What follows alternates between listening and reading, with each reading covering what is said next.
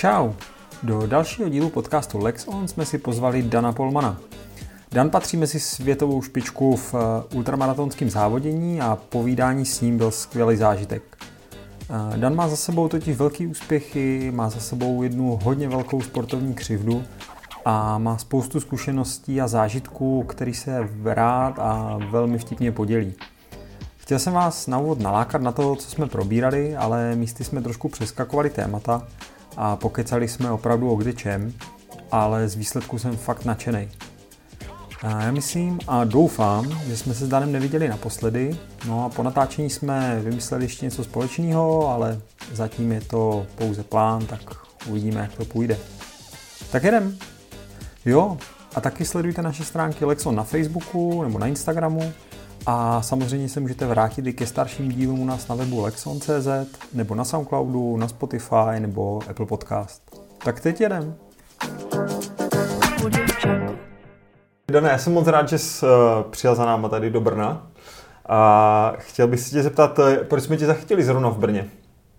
No já jsem měl eh, včera, každopádně v první řadě teda děkuji za pozvání a váš podcast poslouchám docela pravidelně na kole, takže při tréninkách, takže je mi ctí, že jste si vzpomněli i na Ultrapakos pod Krkonoší. Eh, využili jste teda toho, že jsem tady v Brně, eh, protože já jsem včera měl přednášku eh, v místní kinokavárně. Dneska jsem měl přednášku ještě taky pro děti v Ostopovicích, kde teda mě nadchli. Tam jako základní škola funguje naprosto skvěle a byl jsem teda překvapený, co všechno ty děti zavnímali z ty přednášky a ta zpětná vazba byla jako úžasná. To jsem nikdy nezažil ve škole. No a ještě se sem jednou vrátím, 15. prosince, co vím z hlavy, tak budu mít přednášku ještě v Ořechově, kam mě vlastně pozval uh, Jirka uh, ze Sport Importu, nevím, jestli nemáte jo, nějak reklamy jako omezení. Vůbec, vůbec. No, takže jo, nejeden z mých velkých podporovatelů a sponzorů vlastně přes ty značky, co on vozí, Sport Import, tak uh, budeme dělat v Ořechově ještě 15. prosince přednášku. Že kdybych chtěl, uh, tak má šanci přijet na přednášku ještě v prosinci do Ořechova a tím bych to asi ukončil ten komerční úvod. ne, tak k tomu se ještě dostaneme, protože to samozřejmě nějaký jako značky, které používáš a tak to nás taky zajímá. A já jsem právě zachytil, že ty máš teďka, jedeš nějakou svoji šňůru, právě tady těch přednášek. No. Takže tam je určitě i víc míst, kde tě někdo může určitě potkat. Jo, určitě, a... tak já mám na svém webu, že jo, mám přehled a různě o tom dávám pořád vidět na těch sociálních sítích, takže kdo chce, tak je v obraze v dnešní době a e, mě to naplňuje, mě to baví, protože já v tom sportu, že jo, nehledám jenom nějaký výsledky a nějaký medaile, nebo já nevím. Hledám v tom hlavně příběhy a to, že v tom hledám příběhy, tak to baví i s lidi kolem mě, takže mám spoustu skvělých fanoušků, kteří tím závodem žijí, žijí vlastně stejně tak jako já. Eh, prožívají ten závod a eh, ve finále pak následně ty příběhy mě baví sdílet. Ať už v knížkách, ve filmech, anebo i takhle právě live jako na přednáškách. Je to skvělý, baví mě se setkávat s lidma. Stejně tak jako dneska tady, když sedím s tebou, tak jsem rád, že prostě jsme tady spolu. Jo, protože pominula taková ta doba, kdy jsme na sebe civili z nějakých LCD monitorů a podobně dost lidí mě jako uvrtávalo i do toho, že mám udělat nějakou online přednášku, ale to jsem jako fakt odmít vždycky a jsem rád, že teďka můžu zase vyrážet prostě normálně mezi lidi a vidět se s nima face to face. A baví mě to, no. Jo, tak doufám, že nám tady to vydrží, no, že se to nevrátí tam, kde to bylo. To bylo fakt nepříjemné a to chápu, no, že tady ty uh, online, online záležitosti nejsou úplně, úplně ideální no. a hlavně to pak nemá, že jo, to nemá takový to kouzlo jako... Nemá, nemá, jo. Neslyšíš třeba, že na druhé straně se někdo směje, že jo? Jasně. Což ve finále, když při přednášce se lidi zasmějou, tak víte, jako že, nebo víš, že si řek něco vtipného a to je, to, to je prostě jako jo. dobrá věc, že jo. Jo, takhle normálně jako civíš do nějaký čučky, do nějaký kamery a tam ty emoce úplně chybějí, no, mm-hmm. což prostě není vůbec ono. Jo, já jsem tady ještě při, na, na, na tom tvým Instagramu jsem vlastně uh, zahlídl, že ty při návštěvě Brna navštívil i Atex, tvýho sponzora. Jo.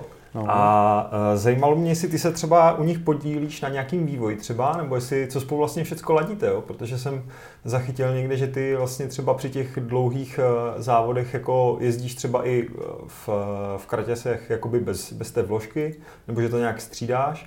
Takže jestli třeba s tím Atexem tady na tom nějak spolupracujete? No, Střídal jsem, střídal jsem. Tentokrát, co jsem měl poslední závod, vlastně přes 7000 km dlouhý, tak jsem měl v jedných kalhotech, aby si jako hlavně posluchači nemysleli, že jsem těch 25 dní strávil v jedných kalhotech, jo. Zase jako takový, takový dobytek rozhodně nejsem, takže měl jsem dvoje teda kalhoty, ale e, s vložkou Ultra přímo e, od Atexu, kteří teda sehnali tu ložku jakoby v Itálii, mám přímo označení Ultra, byl jsem s tím extrémně spokojený teda, jako mm-hmm. musím říct.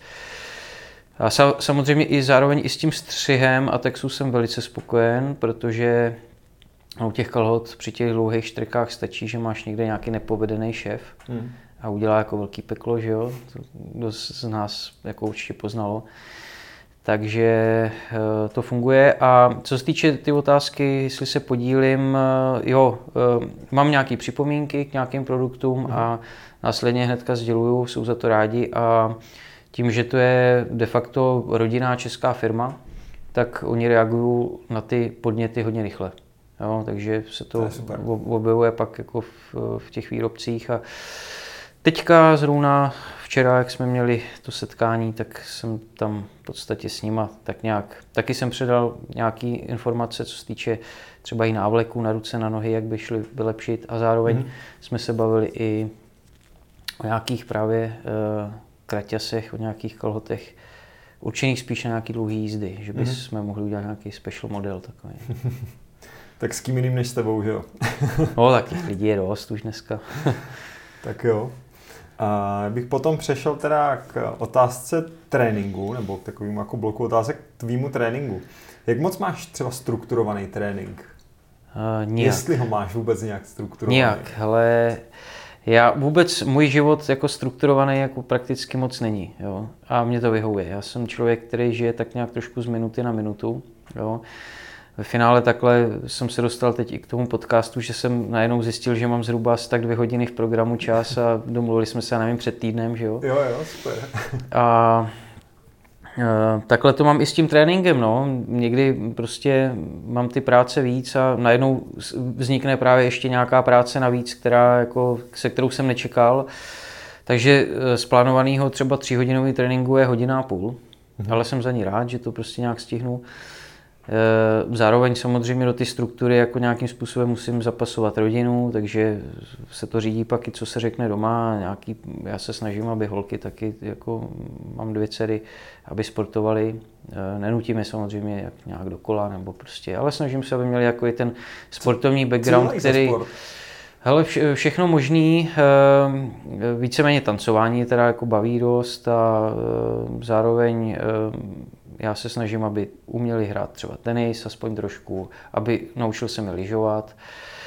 Eh, samozřejmě na kole občas se svezem, chodíme na túry, Uh, hokej, bruslení hodně jako se taky jako v tom zdokonalili a naučili. Takže chci, aby uměli od každého prostě něco, že jo. Aby až jednou budeme nějaký frajera a ten řekne, hele, půjdeme na veřejný bruslení, tak aby jim neřekla, hele, sorry, já na bruslích neumím stát, že jo. No, takže, nebo přijde bude řekne, hele, já umím trošku hrát tenis, mohli bychom si pinknout, tak řekne, OK, tak jdem, no. Takže to chci, jako rozhodně nechci, aby byli nějaký, že jo, sportovkyně, nedej bože ultramaratonkyně. I když, no, když budou chtít, no, tak je v tom podpořit. Tak napadá, kolik ženských dělá něco takového jako ty? No, čuči dělo by se se docela dost. Jako v Čechách úplně jako tolik ne. To zná, znají všichni, že třeba Peggy, a hmm. ta se teda orientuje spíš jako na, na, na terén, že jo, spíš Jasně, na, na no. bajkový. Ale uh, tu silniční cyklistiku Hanka Ebertová kdysi dělala jako no, dobře, ultra, ultra maratony silniční. A, ale ve světě jako jich je hodně. A ty ženský jsou v těch ultramaratonech hodně dobrý taky. Jo. No. OK. A, tak ještě zpátky k tomu tréninku. No, tak jo, takže no. Je, to, je to trošku chaotický. Jo. Jo, a vůbec nikdy jsem neměl tréninkový plán, neměl hmm. jsem nikdy trenéra. Jdu si svojí cestou a v podstatě, hele, ten trénink, jak bude vypadat, tak si říkám, tak jako ráno sednu na kolo, mm-hmm. cítím, že mám docela jako třeba víc energie, já se cítím dobře, no tak si dám trošku něco rychlejšího. Naopak, když cítím, že jsem unavený a to tak, tak jsem tak vozím a koukám prostě po přírodě. A, jo, beru, takže, takže jedu hodně, hodně pocity. Eh, na druhou stranu nebráním se wattmetrům ani eh, tepo, měřičům tepové frekvence a tak. To jako zase Orientuješ se jo, podle toho nějak? No, při závodech, pak při těch krátkých hlavně. Mm-hmm. Jo.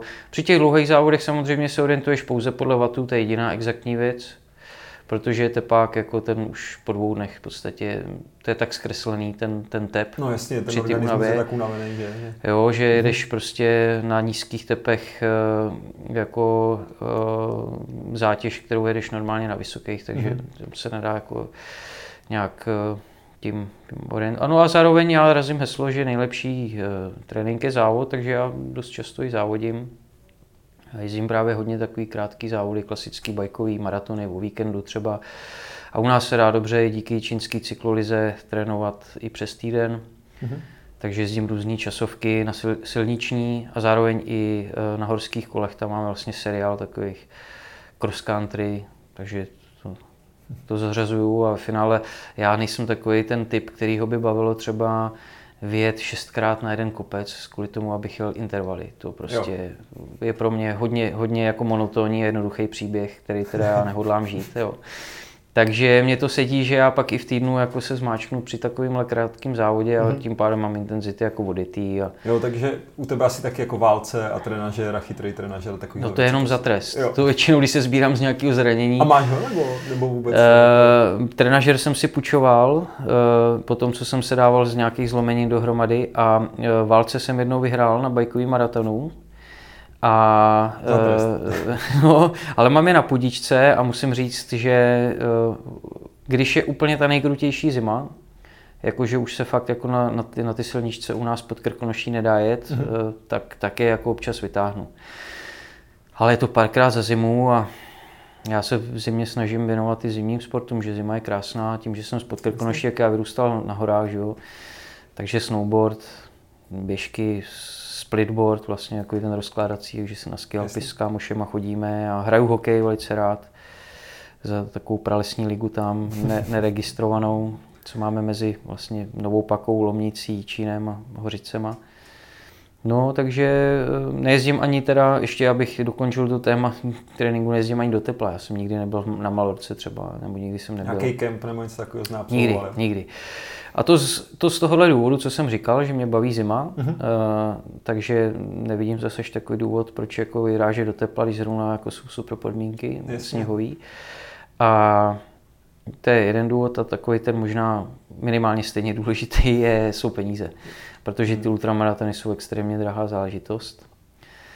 Takže já prostě vím, že těch 60 tisíc třeba, co mě stálo nějaký jako další soustředění hmm. někde teď jsem tu částku plácnul, že jo, ale může to Jasně. být něco takového, tak vím, že já je budu pak postrádat při tom ultramaratonu. Hmm. Takže já ty peníze samozřejmě hrnu směrem k tomu dlouhému závodu, který jako vždycky jako stojí dost peněz a tím pádem investice to... do soustředění jako nepřipadá v úvahu. Jo, asi to je i pak jako pestřejší, že jo, jako celá ta sezóna, že si, nebo ten celý rok, že si to zpestříš. Je, má, přes, uh, přesně tak. Přesně tak. A, podobně. a hele, ono pak, když při ultramaratonu jedeš jako v tři dny v hnusném počasí, tak ve finále přece jenom ten trénink zimní, který je drsný u nás mm-hmm. pod Krkonoší, tak jako taky si jako rozpomeneš, že jsi eh, přežil prostě ty zimní tréninky a trošku přece jenom, když, když jo, vidíš, že italský závodníci najednou v tom ultramaratonu jsou po kavárnách prostě a schovávají se a ty prostě v ty slotě jedeš, jo, protože jsi na to zvyklý, že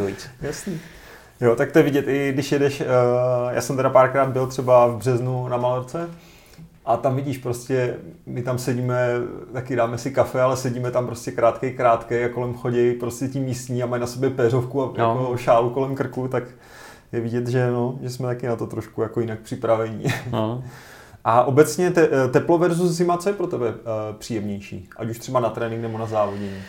Uh, Máš nějakou no, preferenci v tomhle? Hele, já mám za sebou prostě už víceméně jako veškerou škálu uh, počasí na kole. Uh, Protože třeba zrovna letos, že jsme startovali závod z Nordkapu, kde byly 3 na 0 a pořád jako na tom severu byla mhm. zima.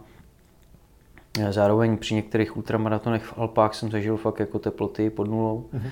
A do toho déšť nebo mokrý sníh, jo, což je prostě neskutečný masakr. Že jo. Takový ty teploty kolem nuly, kdy se mění déšť eh, ve sníh a podobně, tak to je nejhorší. A zažil jsem třeba v rámci Race Cross America i Mohavskou poušť, jednu z, z, nej, z nejteplejších míst na světě vůbec. A jezdil jsem tam skoro v padesátkách. Mm-hmm. Uh, což člověk uh, si říká, ty vogo, jestli to vůbec jde přežít tam. A zjistil jsem, že jde jako a ve finále, když jedeš tři dny v nějakým fakt hnusným počasí, je ti zima, vlhko prostě a to tak na tu mohavskou poušť fakt jako s povděkem vzpomínáš a říkáš si, ty krásu, kdybych lusknul prstem, tak ty tři dny radši, po, radši pojedu tam prostě. Fakt, protože, hele, já si myslím, že je to hnusný počasí, ta zima a to, to tě stojí strašně sil a je to to nejhorší, eh, co, co na kole jako hmm. tě může potkat. To vedro většinou vždycky jde nějak jako ušéfnout, no, tak jako poliváš se vodou a samozřejmě musí být dostatek vody třeba hmm. a tak, jako to zase na druhou stranu, kdyby člověk jel přes nějakou obrovskou poušť úplně bez podpory a neměl tam zdroj vody, že jo, nebo něco takového, tak jako by teprve poznal, jako co to je jako za masakr, ale uh, no, ta zima, ten déšť na kole, prostě jsou nejhorší ve finále. OK. Uh, já mám tady ještě jednu otázku k tomu tréninku. Jestli jsi absolvoval někdy třeba nějaký zátěžový testy? No, absolvoval. Jo, absolvoval chodí? jsem, eh, absolvoval jsem u doktora Dostala eh, v Centru sportovní medicíny. Teď nevím, jestli se nepřejmenovali v Praze. A dvakrát jsem tam byl. Mm-hmm. Řekl, jako, že výsledky super, jakože na ultramaratonce paráda. No, takže jo, spíš takhle, chodím každý rok eh, k paní doktorce, ke kardioložce, která mě dělá jakoby podrobný jakoby víceméně rozbor srdce a mm-hmm. všechny tyhle funkce jako zkoumá a takže to aby tam nebyla nějaká to, než... spíš preventivně, no a zatím to vypadá, že jsem zdravý, co se týče teda fyzicky, jako, co se týče psychiky, tak nevím. to dost lidí pochybuje, ale... Já myslím, že uh, jo. právě ty seš na tom velmi dobře. no, ale zatěžový testy jako nějak pravidelně úplně ne. No, na, hmm. jako musím říct, že to trošku teďka flákám, že ten poslední byl asi tak při čtyřma rokama. No. Hmm. Jakou máš uh, nějakou denní, denní rutinu? Protože ty jsi tak něco mezi jako profesionálem a amatérským sportovcem. Nebo aspoň mi to tak, uh, tak přijde, když jsem si prostě třeba četl tvoje stránky, tak se nepovažuješ úplně za jako profesionálního cyklistu. Někdy se nepovažuješ ani za cyklistu. No, přesně tak. Jako, hele, profesionální sportovec rozhodně nejsem, protože já tou cyklistikou spíš jako pořád úspěšně prodělávám, i když to je blbý, blbý výraz. Jo. Jo. Neprodělávám, protože já investuju do zážitků, což je ve finále ta nejlepší investice z mýho pohledu, co člověk může jakoby dělat. Jo. Dneska každý kouká, jak se vyvíjí uh, akciové kurzy a podobně. Hmm. A přitom jako může investovat do něco daleko lepšího, hodnotnějšího. Že jo. Jo, já jsem dneska zrovna měl přednášku uh, o Race Cross America pro ty děti. Mm-hmm. A Říkal jsem, tak teď si představte, já jsem do toho závodu zainvestoval jako svý peníze a mohl jsem si koupit fakt pěkný fáro za to. Mohl jsem mít prostě jako super vybavenou Audinu, která by dneska už v garáži stála jako 4 roky starý auto.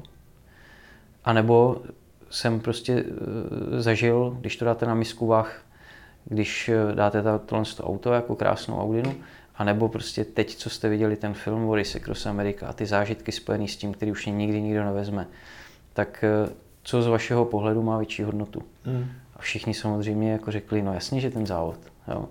Tak, tak eh, prostě uh, jsou to rozumně vynaložené peníze ve finále, jo? i když některý lidi to tak nevidějí, ale já jo, tak teď jsem trošku odbočil.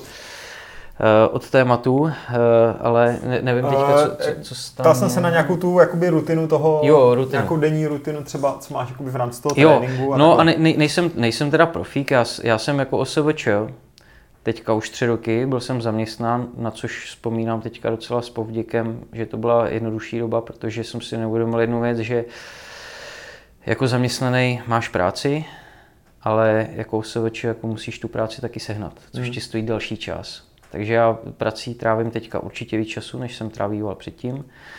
De facto mě živí psaní, takže já většinou eh, ráno vyřizuju maily, potom jedu na chvíli na kolo, pak přijdou holky třeba ze školy, jo, tak řeším kroužky nebo občas třeba nějaký ten tenis a takovýhle věci si se jdem pinknout.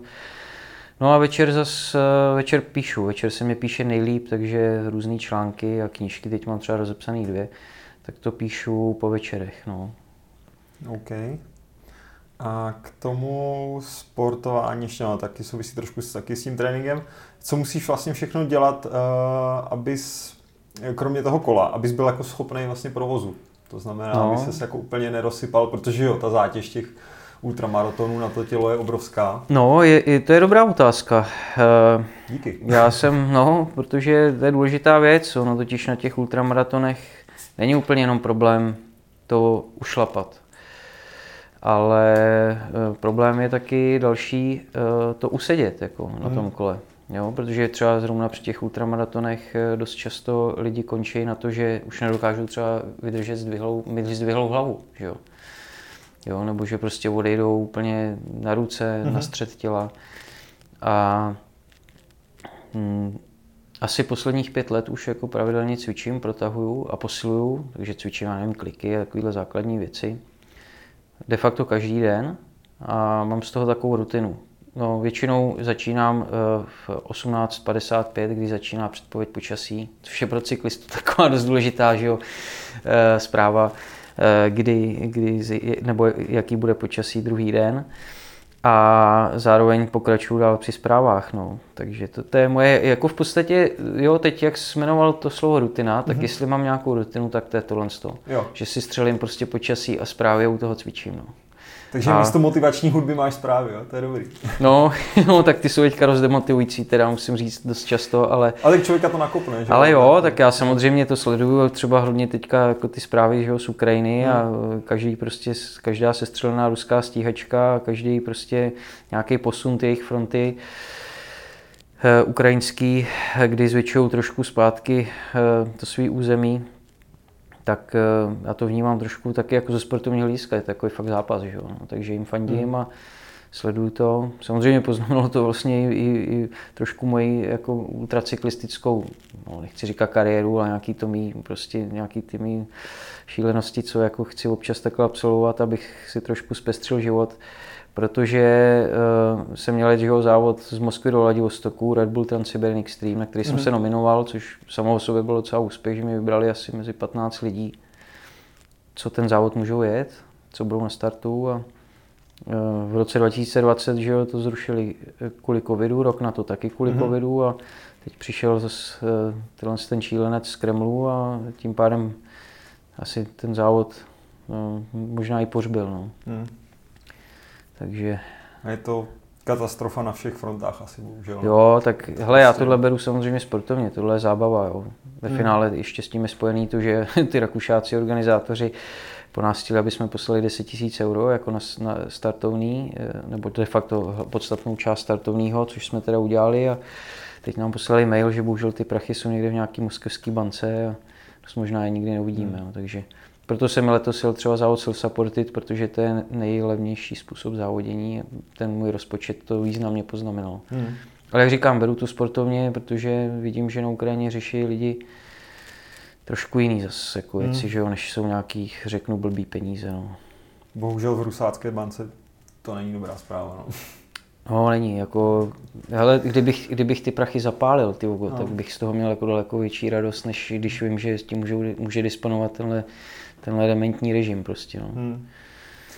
Tak jo, tak se vrátíme zase zpátky k té, k té denní rutině, kde jsme mluvili o tom cvičení.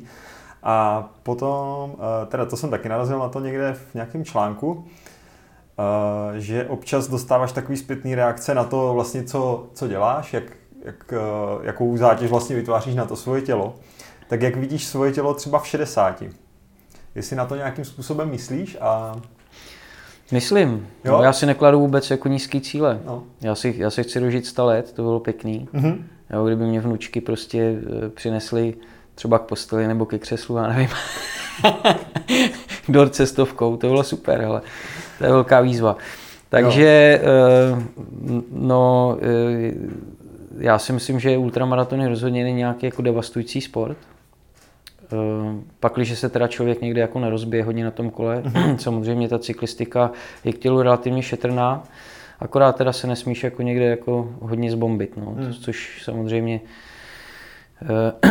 víme, že se stává občas, ale um, v 60 se vidím jako vitální, vitální típek, uh, který asi vzpomíná na tu formu, co měl teďka v těch třeba 43, co mě ale bude třeba, nevím, o dva, o tři, o dvě, o tři kila těžší, ale nebude na tom zase moc hůř. Okay. Jo, protože no, ve finále ty ultramaratonci jako běžně nejlepší časy zajíždějí borci přes 50 a podobně, že? Hmm. na některých závodech, takže... Jo. jo, já jsem spíš narážel na to, že jsi někde o tom mluvil, že vlastně se do tebe někdo občas obce, jo. že prostě seš to, že jo, že seš jako že, no, hele, extrém, to, extrémní, jako, nebo prostě extrémně zatěžuješ to svoje tělo a prostě, že budeš nějaká no, jako přítěž tady přesně. tomu systému zdravotnímu jo, a podobně, jo. Jako, že, a že, má že budu, že budu, jo, a podobně. No. Jo. To jsou skvělý komentáře, já děkuji těmhle s těm odborníkům, že se starají o to, že já se fakt jako vždycky výrazně pobavím u toho. Jo, protože ve finále to jsou típci podle mě, co jako hulej krachli denně jo, a někde Prostě, jo, taky se setkám s tím, že jsem furt nadopovaný, že jo, a podobně, přitom nevědí, že to objíždím de facto na rohlíky a na pivo, jako jo. na Coca-Colu, ty závody, ale e, to je legrace, no. Jako vidí mě někde nějak, jako po nemocnicích a tak jo. a mm, to si myslím, jako, že úplně ne, e, nehrozí, jo, protože pak, když jsem po nemocnicích někdy byl, tak to bylo z důvodu nějakého pádu. Hmm. Ale to jsem ten systém nějak moc jako úplně nezatížil, si myslím. Jo. No vidíme to dost podobně no, tady s těma uh, sportovcema, nesportovcema, hlavně sportovníma komentátorama za, za klávesnicí. No, to je, to je kapitola sama pro sebe. Jo, to jo. Hele, uh, v těch ultrazávodech, uh, jak tam funguje nějaká rivalita mezi, mezi závodákama? Jako, je mi jasný, že to asi nebude úplně nějaká loktovačka na startu, ale prostě no. zase, že jo, pořád je to nějaký závod. Tak tam eh, probíhá něco takového? Je, hele, já to, já to beru jako mm, dost tak jako easy tohle toho, protože já vím, co ty závodníci podstupují, vidím to vlastně celý to cítím na vlastní kůži. Takže mě třeba soupeř, slovo, úplně jako neleze přes pisky, jako, jako ne, mhm. jo, ne, nezní mě to úplně jako adekvátně. A jim třeba říkám spoluzávodníci. Jo. Protože já jsem zažil spoustu ultramaratonů, kdy jsme se třeba přetahovali s nějakým klukem o nějakým umístění a jednou dojel přede mnou, pak zase já jsem třeba v nějakém závodě zase někoho předjel, ale vždycky, když někdo porazil, tak eh, mu ve finále v závodě, jako v cíli podám ruku a přeju mu to, protože mm-hmm. to zaslouží. Uh, Letos teda při tom Nordcape Tarifa jsem se setkal s tím, že se tam sešla banda nějakých jako hodně nedůvěřivých lidí a e, začali do toho závodu vnášet i takový z mýho pohledu úplně dětinský věci, jako nějaký právě komentáře na sociálních sítích, že to bylo způsobené vlastně, no, asi posluchači podcastu možná jsou v obraze, takže vědí. Ale... Jo, jako já jsem tě teda tím, e, tady tím závodem nechtěl úplně trápit, protože mi přijde, že jo. ty jsi k tomu řekl spoustu věcí a mm, já to vnímám, takže to byla prostě třeba pro tebe hrozná křivda, takže jsem se do toho nechtěl úplně pouštět. No, no, ale, to přijde, jo, přijde ale, takový ale jako... je to odpověď na tu otázku, jo, jo, jo. že v podstatě fakt teďka zrovna to byl závod, který mě překvapil, jako tím, mm. že ty lidi mě vůbec jako, já jsem byl z nich nejrychlejší a vadilo jim to a místo toho, aby prostě do toho trošku víc šlápli, anebo prostě uznali OK, tak prostě jdeš rychlejc, tak začali psát nějaký, že jo, hlavně německý závodník, nějaký komentáře na Facebook. Mm že spím u kamaráda v dodávce, který pořizoval fotky, že jo, a takovýhle nesmysly. Jo, když tam měl, hmm. že jo, dvou a čtyřletý dítě, tak tam ani spát jako nejde. Jako, a samozřejmě nikdy by mi nenapadlo jako u někoho spát do dodávce, když to je závod bez podpory, že jo, to prostě je úplně nesmysl a e, je to závod bez podpory, jaký jsou pravidla. V okamžiku, kdybych začal porušovat pravidla, tak samozřejmě eh, první, koho podvádím, tak jsem já sám, že jo, no tak neděláme to pro miliony, nejsou tam žádný prize money v cíli, tak proč dělat prostě takovéhle věci, že jo. No nicméně, někdo se snažil jakoby vyvolat dojem, že to dělám.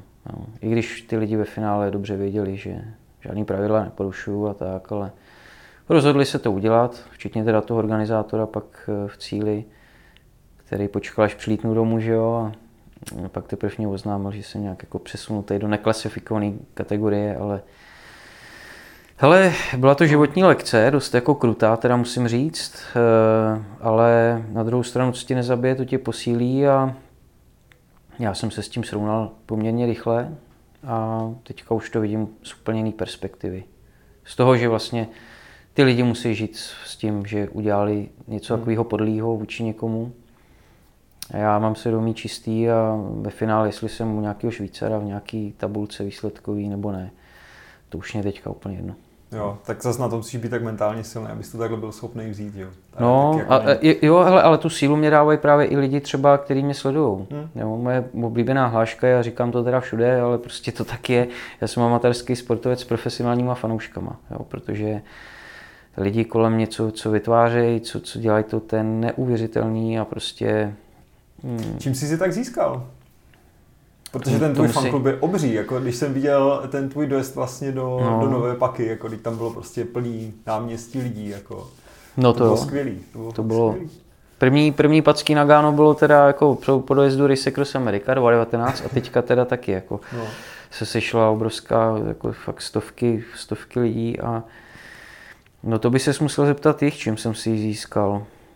Já si myslím, že to je hlavně asi tím, že ty věci víceméně dělám srdcem, a že trošku jako se snažím z toho sportu dělat show, jako ve finále uh, jo, jsou různý typy ultracyklistů, třeba zrovna tady ten backpacking, eh, jo, ty bez, bez, bez podpory, to jsou někdy introvertní lidi, kteří jedou ten závod jenom pro sebe. Mm-hmm. Jo, jsou sami se sebou, baví je to, prostě je to pro ně meditační záležitost. Jo. Jsou lidi třeba, kteří jako dojedeš a oni se s tebou ani nechtějí povídat, jako, protože jo jsi v podstatě rušivý element. Oni mají tu svoji cestu a jedou si a cestují si tím svým vesmírem a to jim stačí. A já jsem úplně přesně právě opak. Já chci prostě, aby byla jako sranda, jo, aby se lidi trošku smáli a, eh, a abych vytvářel jako ty, ty příběhy, které tyhle ty dlouhé závody přitahují, mm-hmm. Já opravdu nehledám jako nějaký prostě medaile eh, na těch závodech, jako v finále je to stejně jako kus, kus nějakého plechu, který jednou mý dcery nahážou prostě někde kontejneru, až budou klízet, že jo, aby měli kde bydlet. Takže uh, ty příběhy, to je to nejcennější a mě baví ty příběhy sděl, sdělovat. To znamená, baví mě dělat zrovna, jak jsme se bavili na začátku, jezdit mezi lidi, přednášet, psát knížky, dělat filmy. Takže taková ta kulturní část toho, ty sportovní stránky, nemám jenom tu sportovní stránku mm-hmm. prostě, ale mám i tu, řekněme, nějakou kulturní a zábavní. A ta mě velice baví. Takže já si myslím, že to, to, to hodně napomáhá tomu, že, že ty lidi jsou pak do toho daleko víc zapojení a baví je to sledovat ty závody, eh, než kdybych prostě dojel do cíle a oznámil, že jsem vyhrál, jo. vyfotil se s medaile a čau. Že jo? No. Jasný. Tak asi kvůli tomu trošku to je. No. Jo. Ale v rámci té rivality je ještě možný, aby se ti závodníci v průběhu tady těch jako brutálně dlouhých závodů nějak domluvili? Že by tam fungoval nějaký, já nevím, ne balík, ale prostě, že se domluví dva, tři, pojedem v úniku, jo, když to porovnám no, třeba s nějakou silnicí nebo něco takového. No, že si nějak něco, ta, něco takového jsem čekal, že bude fungovat třeba na tom Transsiberian Extreme, mm-hmm. což vlastně on to je závod teda z Moskvy Vladivostouky, nebo byl na 900, eh, na, na 9100 km, 100 km. A ten byl jako etapák. To bylo 15 Aha. ultramaratonů za sebou. Do každé etapy prostě jde to stejně jako Tour de France. Akorát, že nejkratší etapa měla asi 300, nejdelší 1400. Jo. a pak zbytek mezi tím. A e, tam jsem čekal, že budou přesně nějakéhle domluvy. Mm-hmm. Tak jako vidíš že na Tour de France, že i jezdci mezi jo, sebou z jiných týmů se domlouvají. Mm-hmm. Jo, chlapi, pojedeme vláček, prostě zkusíme to jo. a pak si to rozdáme prostě v cílové rovince o medaile. Tak takhle nějak si myslím, že by to tam i fungovalo v tomhle závodě. Ale zatím do, do posavat, co jsem jel uh, ty ultramaratony, tak uh, v podstatě všechny uh, to měli ošéfovaný pravidlama, že je zakázaný hákování. Jo. Jo, že jo, opravdu nejel jsem žádný ultramaraton asi, který by to dovoloval, že by mohli jezdci spolupracovat. Kromě jako 24 hodinovek třeba, kdy jako ten drafting byl do, do, domluve, jako dovolený. Mm-hmm. Ale při těch ultramaratonech eh, je hákování zakázáno a jako dost se to dodržuje. právě jsem zažil takovou bizarní situaci, teď jsem si na to vzpomněl. Uh, mám právě rozepsanou knížku z toho Nordky Tarifa, tak tam bude jako špeku víc, ale teď jsem zrovna nedávno psal o tom, že třeba v Německu asi lidi trošku od nějakého toho německého závodníka, který byl zhrzený maličko, eh, chtěl asi ten závod prostě vyhrát, on byl jako jeden z favoritů.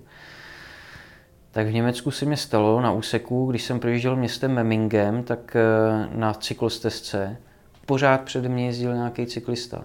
Jo? Jo. Přede mě. A vedle ty cyklostezky dvakrát jsem si všimnul borce, jak to fotí. Aha. Takže oni se snažili jakoby vyfotit mě, jak jedu v háku někoho, ale já jsem brzo Jako myslíš, že se na tebe takhle nachystá? No jasně, já jsem tam, no, Ježíš, to bylo jako ostrý, jako no. Takže i takovéhle eh, věci jako při tom ultramaratonu posledním jsem zažíval. A to bylo jak Matrix, já už jsem pak tyjo, nevěřil skoro nikomu, ale jo, já, už jsem, já už jsem pak tyjo, nějakého potenciálního špiona viděl tyjo, i v prodavačce na benzínce, to bylo hrozný. Tyjo. Ach jo. No, takže, takže tak. Tak jo. Uh, měl jsi někdy nějaký závod před sebou, který jsi řekl, že bys do toho nešel? Z důvodu, já nevím, ať už třeba obtížnosti, nebo nějakého špatného zajištění, Jo, nebo nějakého, že to bylo třeba moc nebezpečný. Jestli máš nějakou takovouhle... tak začnu tím posledním, co si jmenoval hodně nebezpečný, tak jako hodně nebezpečný jsem eh, vyhodnotil Race Cross America. Mhm. Eh, Třeba to je, to je závod, který si ho si zamiloval do Sváťa Božá, který vlastně letos to dokončil už po třetí. Jako super, vzal per, perfektní čas a fandil jsem mu, nepřál jsem mu, aby, aby dostal tak hnusný počasí, jako jsem měl já, že já- my jsme jako dru, poslední třetinu toho závodu jsme měli v hrozný, v hrozných podmínkách. I ten Christoph Strassel vlastně nejlepší ultramaratonec a asi sedminásobný vítěz nebo šestinásobný, teď nevím, toho závodu. To říkal, že byl v cíli o tři čtvrtě dne později, než měl na, v plánu, protože my jsme měli záplavy, mm-hmm. sesuvy půdy a podobně, jako fakt pořád pršelo. A Svatě jako naštěstí letos měl podmínky daleko lepší a dokončil jako třetí ram, takže super, ale já jsem ten závod vyhodnotil jako fakt hodně nebezpečný. Protože dost často se tam pohybuješ po dálnicích, na čtyřproudovkách, obrovským provozu, a já jsem si tak nějak cíli, jsem říkal, že jsem byl rád, že jsem to přežil a že už to asi nikdy jako nechci úplně absolvovat. Jo. Hmm. Takže RAM mám zatím takhle jako se zdviženým prstem uložený, jako ten závod. Já nikdy neříkej nikdy, že jo, jako, abych prostě pak za deset let jako neříkal, no tenkrát jsem říkal, to nepojedu, ale to neříkám, ale zatím, zatím to vidím, že ne, jo. Hmm. A e, Jo, pak ještě teda, když jsem plánoval nějaký závody, tak jsem vždycky vyřadil závody. A to právě z tohohle důvodu, taky toho provozu, kdy jsou daný jenom průjezdní body a nemáš přesně danou GPS trasu Jo. od, od uh, organizátora. Protože jakmile máš průjezdní body, tak automaticky tě to žene na silnice první, druhé třídy, který mají nejlepší asfalt, nejmenší převýšení. To Jo. znamená, že prostě automaticky, když chceš ten závod vyhrát, tak musíš skončit v provozu. Jo. Hm. Jo, a e, zrovna tenhle ten typ závodů mě naláká a myslím si, že ho jako nikdy asi nepojedu. Mm-hmm. Z tohle důvodu. Tak to jo. A máš nějakou, jako, když to tak řeknu, záklopku na extrémní situace v těch závodech? Jestli máš třeba nějaký signály těla nebo hlavy, prostě, že víš, že seš před nějakou hranicí jako velkého problému, jo? ať už to třeba únava nebo No. asi hlavně ta únava. Jo, to je takový první záškup, kdy máš takový ten úplně první malý mikrospánek, který není nějak moc nebezpečný, tak ten, když přijde, tak prostě okamžitě musíš jako stavět. A buď to teda v případě, že jdeš do provodu, tak prostě zalízt do dopravního auta. Já spím vždycky v kufru mm-hmm. auta, nespím v, v obytňáku, že oni kluci, že většinou, jak se dávají občas to pivko, a oni pak chodí na záchod, že jo, a furt to kejve to obytný auto. Takže já spím v kufru radši v klidu e, doprovodného auta. A nebo když jdu bez podpory, jak prostě stačí nějaká lavička, nebo si prostě jen tak jako lehnout někde. A je potřeba tohle to jako vyslechnout a udělat, jo. protože on to pak začíná být hodně nebezpečný. Já jsem z toho věřil na Race Cross America, kdy uh, jsem měl zrovna právě po ty dálnici a byly prostě svodidla. No a já jsem přesně dostal takovýhle zášku, říkám kluci, já musím jít chrápat prostě, jinak bude průser. No jo, jenomže na ty dálnici selský rozum a i pravidla jako ti eh, toho závodu jasně říkali, eh, nesmíš to dát na blikačky na dálnici auto a spát Aha. tam, musíš si ty dálnice sjet. No, takže jsme si řekli, dobrý, jakmile bude první sjezd, jedeme dolů, anebo odpočívadlo, tak odbočujeme a jdeme hmm. spát. No jenomže než to přišlo, tak to pár kilometrů trvalo a já jsem na ty dálnici ve sjezdu takovým eh, docela i, ta dálnice furt klesala z pohoří jako dolů. Takže to je nejhorší věc, že ty se ještě navíc neprobereš, ne. neprobereš šlapáním mm. třeba, že, že máš nízký tep a on tě to pak uspává tím, že mačkáš de facto skoro jenom brzdy a občas přišlápneš. No tak já jsem se tam rozsekal, skončil jsem ve svodidlech. Obrovskou kliku jsem teda měl v tom, že jsem si narazil jenom kotník, že jsem do těch svodidel lítnul po nohách. Hmm. Že kdybych šel jako eh, třeba ramenem, který jsem měl čerstvě sešroubovaný dva měsíce po operaci, že jo, jsem se před tím závodem zrakvil, jako na čtyřikrát jsem se rozmlátil klíční kost, takže já jsem ještě jako ten rejsek rozsvěk a sešroubovaný. A takže tohle to byla velká klika a velký memento jako pro mě, že opravdu je potřeba ty signály na první dobrou jako chytnout mm-hmm. a uh, jako je to to samé, jako když jedeš za volantem auta prostě. Mm, jasně.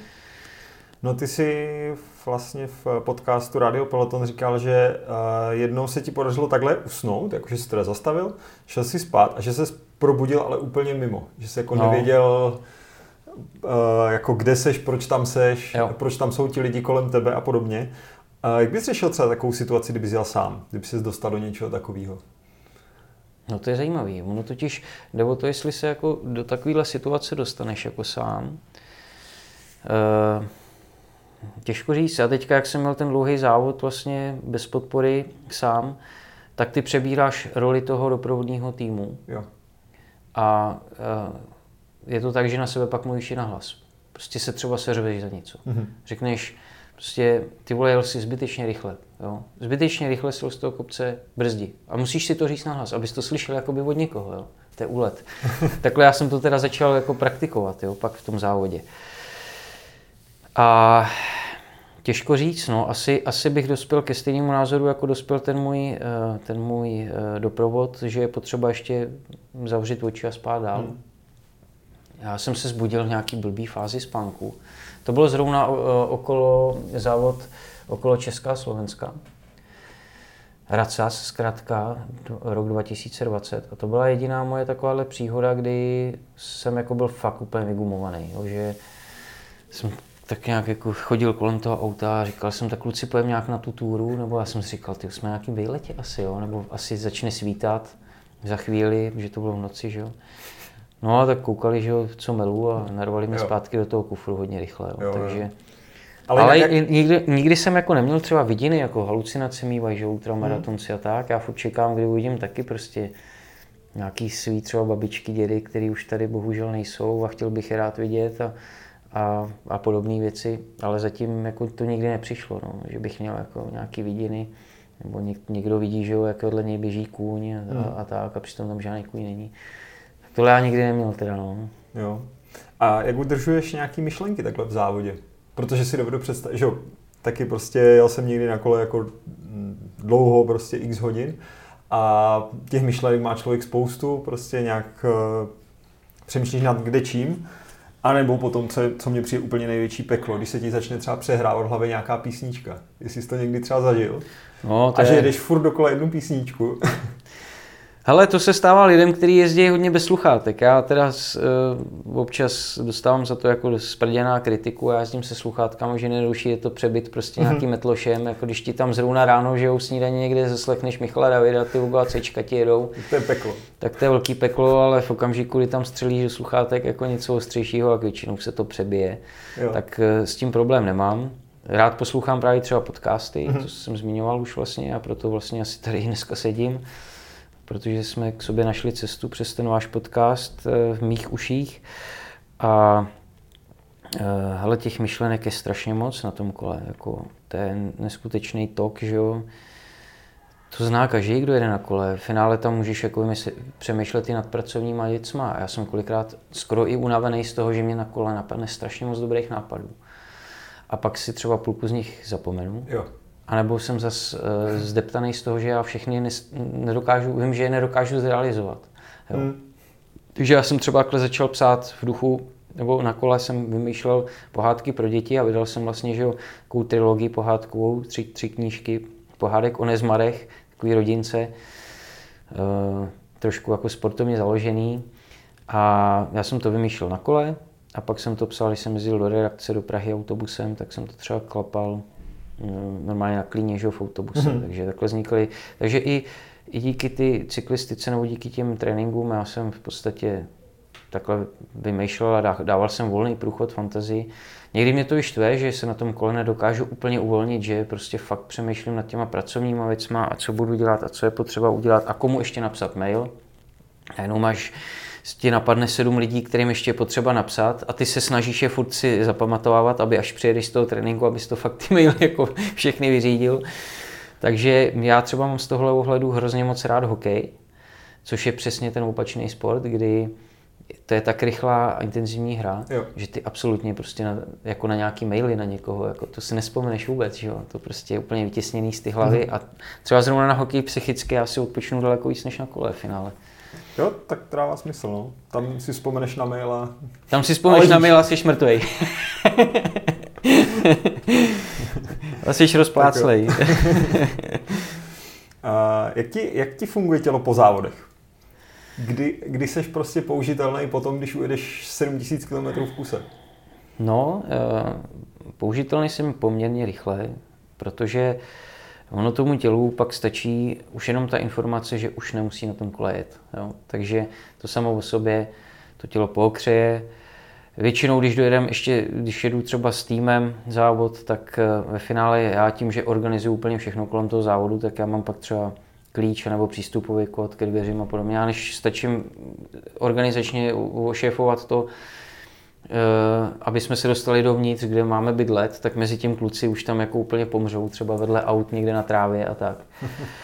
A pak se chvíli starám o ně i já, takže samozřejmě si ženem pivka a tak, to je první věc v cíli samozřejmě. No a regeneruju, takže ta spánková deprivace je znát samozřejmě, to pak přichází. To takový... spáváš, jo, nějak? No, ale ne, ne nějak krutě, jako třeba první spaní po závodě 5-6 hodin hmm. a probudíš se úplně nádherně vyspaný, protože předtím si spal dvě, tři hodiny, že jo, v závodě, spánky jako krátký. A pak asi týden po tom závodě přichází k období, kdy jsem psychicky jako hodně jako vyšťavený a je tam znát, že mám nějakou prostě ten spánkový nedostatek. Mm-hmm. Takže v autě přestávky dost často jo, u benzínky kafe, radši když někam jedu, prostě tak opat, musíme opatrný. A musí je trošku i opatrný okolí kolem mě, protože není dobrý v tomhle období mě nějak jako dráždit, prostě, jo, protože chytám, chy, chytám na první našlápnutí. No. Jo. Je tam znát taková psychická únava trošku. No. Jo, tak to je. Ale samozřejmě musím to držet jako hodně pod pokličkou tyhle jako emoce, protože když se člověk vrátí po takové době domů, tak musí být hodnej samozřejmě a nemůže tam nikde řvát. Jako jo. to je jasný. Tak jo, teď bych se chtěl posunout k technice. Na čem vlastně jezdíš? No, tak uh, už jsme to nakousli. Uh, jezdím vlastně na, na, na kolech uh, Isaac, což je um, holandská značka, kterou vlastně sem do Čech distribuje Sport Import, Jirka Janoušek. A já jsem s těma kolama nesmírně spokojen.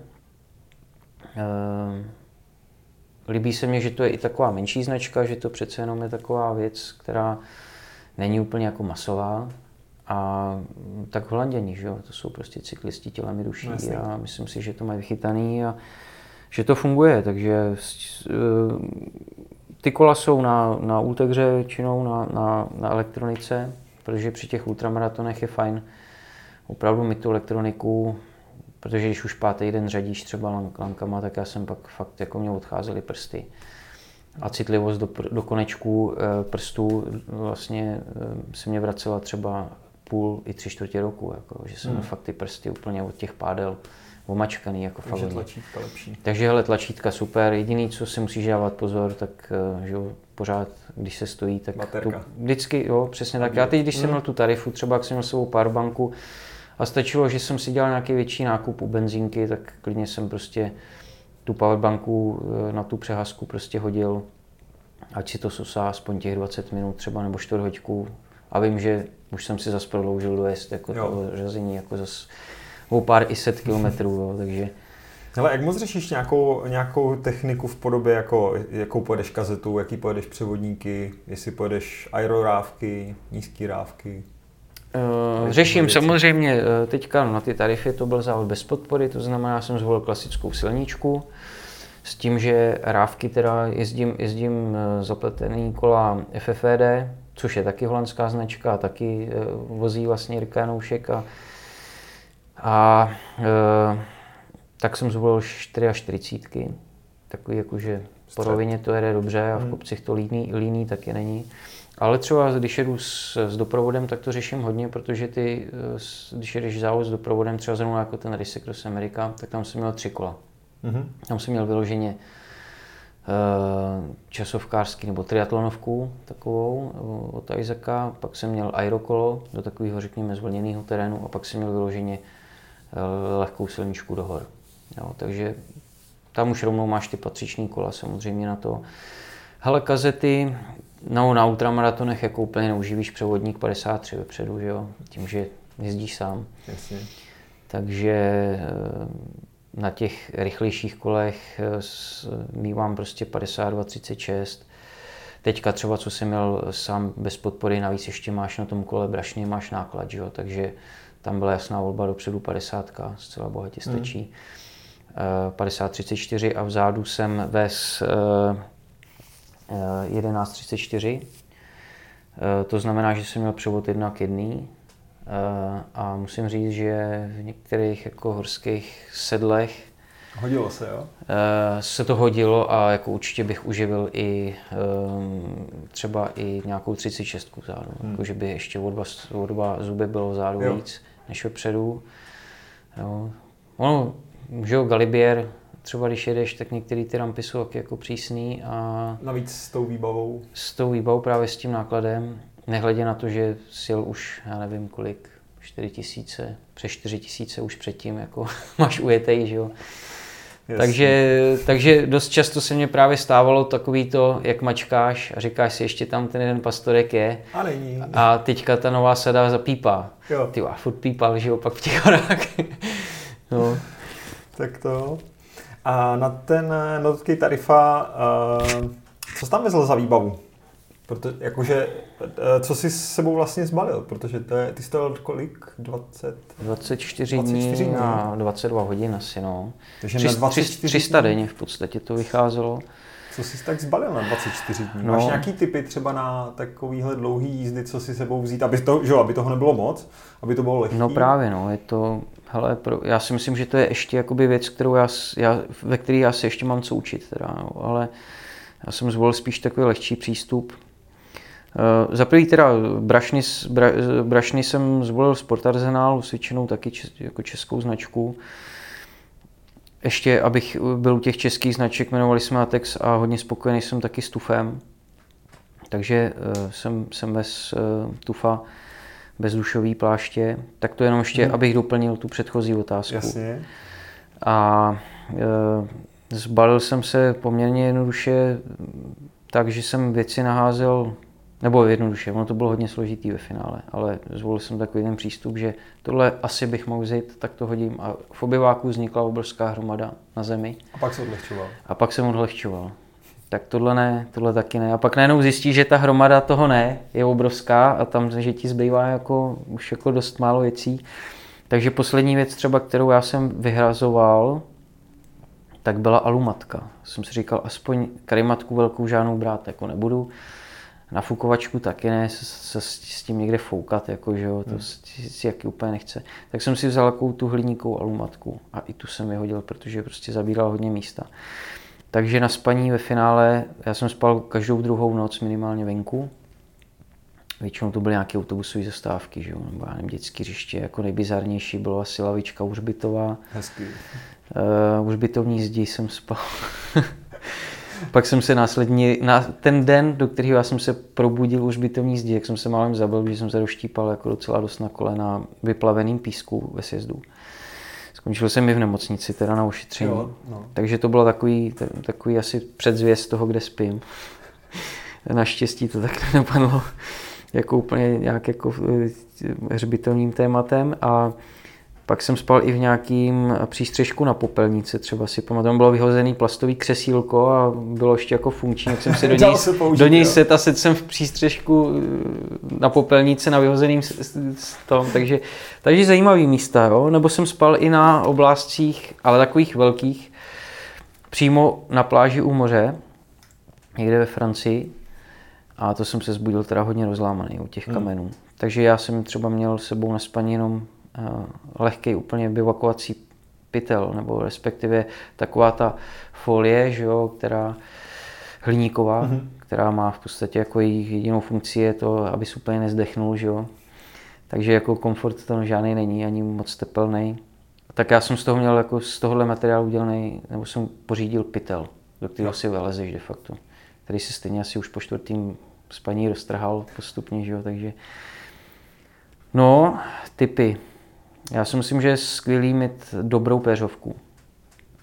Lehkou, ale eh, kvalitní výkonnou peřovku. Tak to, když jsme u těch českých firm, teda jak Sir Joseph jsem jo. měl klasiku osvědčenou, kvalitní husí peří, že jo, a um, ta trošku supluje maličko pak i ten spacák, jo. který jsem teda hmm. taky neves. I když jsem po něm občas jako volával a říkal jsem si, tyjo, že by se hodil. No. Hmm. Takže, tak, takže to bylo hodně minimalistický. Bylo to víceméně minimalistický, i když zase nepodcenil jsem teda věci do deště a do uh, zimy, takže jsem vezl hodně i teplý rukavice, nějaký kulicha, mm. takovéhle věci. Takže v finále těch věcí jsem zase až tak málo neves, no. A nějakýho nářadí a takových náhradních věcí vezeš něco? No, jako ale minimum, multiklíč, prostě vezl jsem náhradní, jako, sice jsem měl bezdušáky, ale samozřejmě měl jsem sebou tu bolí ta lehký duš, duše, jo. který vlastně může jít troje klidně, hmm. že zabírá to, to málo, nic. váží to nic. Měl jsem i náhradní plášť, teda, kdybych jako seknul plášť hmm. nějak jako výrazně hodně. No jinak základní nějaký nářadí, prostě nýtovačku, imbusy, ale jako, že bych, já nevím, že bych sebou bral stahovák na kazetu, to jo, už ne, že? Jasný. Tak jo. A potom bych se posunul ještě k tomu, jak ty propoješ vždycky tady ty závo- eh, závody s nějakou charitou. To mně přijde úplně skvělý, jo, že, že se do toho jo. takhle jako pouštíš, nebo že to takhle no, propojuješ. Děkuju. A, a jak to vlastně funguje? Nebo jakým způsobem ty třeba hledáš to, komu pomůžeš, nebo s kým bys se takhle spojil v tomhle? No, dost často se většinou já to přirovnám takový jakoby hře, že já vykopnu míč a nechám lidi hrát, co jsou kolem mě. A kolem mě opravdu, už to tady jednou zaznělo, jsou hodně kvalitní lidi. Ať už to jsou mý nejbližší, ať už to je moje rodina, ať už to jsou mý kamarádi, ale ať už to jsou jakoby uh, fanoušci uh, v rámci třeba i celé naší republiky, tak to jsou skvělí lidi a to, že jsou kolem mě, já vidím jako jednu ze svých největších životních výher v finále. Takže si to uvědomuji a vážím si toho. A oni to dávají najevo právě tím, že za prvý teda, teď jsem třeba normálně přes sociální sítě nějak jako znes požadavek, že eh, jestli má někdo tip, jako komu pomoct, nějakému třeba nemocnému děcku, mm-hmm. tak ať se mě ozve a že v finále to můžeme zrealizovat. Takže takhle na základě tohle z toho vlastně jsem dostal tipy na dvě děti, na malýho Jindřiška, který má šanci jednou chodit a bojuje prostě s rodičema o to, aby, aby chodil, má dětskou mozkovou brnu, pak malá Linka, která má jako hodně vzácný a těžký postižení a čekají ji eh, operace i v Americe, který jako nelze províst tady a eh, jako samozřejmě to spojený s obrovskýma jako finančníma eh, sumama. Mm. No takže jo a zároveň už eh, x let podporují vozíčkáře tam u nás, kteří odvádí skvělou práci a vlastně hm, starají se o to, aby handicapovaní lidé v našem regionu měli prostě hm, plnohodnotný život de facto. A starají se i o, o zdraví, že dělají no. jako takovou stacionární péči u nás, takže se starají i o, nebo zdraví, to jsem řekl, tak jako kdyby oni byli nemocní, že jo, já to tak nerad jako říkám, no. Ve finále jsou to prostě lidi jako jedni z nás a starají se třeba i o, nemo- o, o starší lidi. Jo. jo. Takhle. Takže neskutečnou práci odvadí. No a já samozřejmě je velice rád podpořím. No a tak udělám prostě nějaký transparentní účet a tam v rámci toho ultramaratonu, který je sledovaný, tak já hmm. občas jako to připomenu tu sbírku samozřejmě během toho závodu.